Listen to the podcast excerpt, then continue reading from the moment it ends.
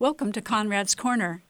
My name is Anne Randolph, and I'm going to read a poem about coyotes. The title is Late at Night.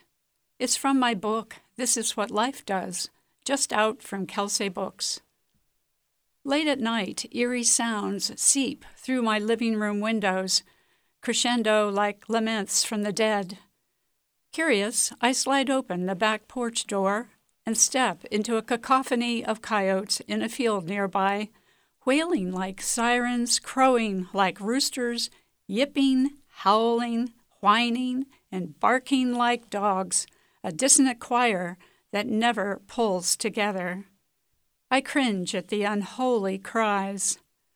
Concluding nearly as quickly as it arose, the frenzy fades and quiet is restored the night returned to crickets, katydids, and grasshoppers, the rhythm and repetition of their cheerful chirps and songs in sync with the beating of my heart.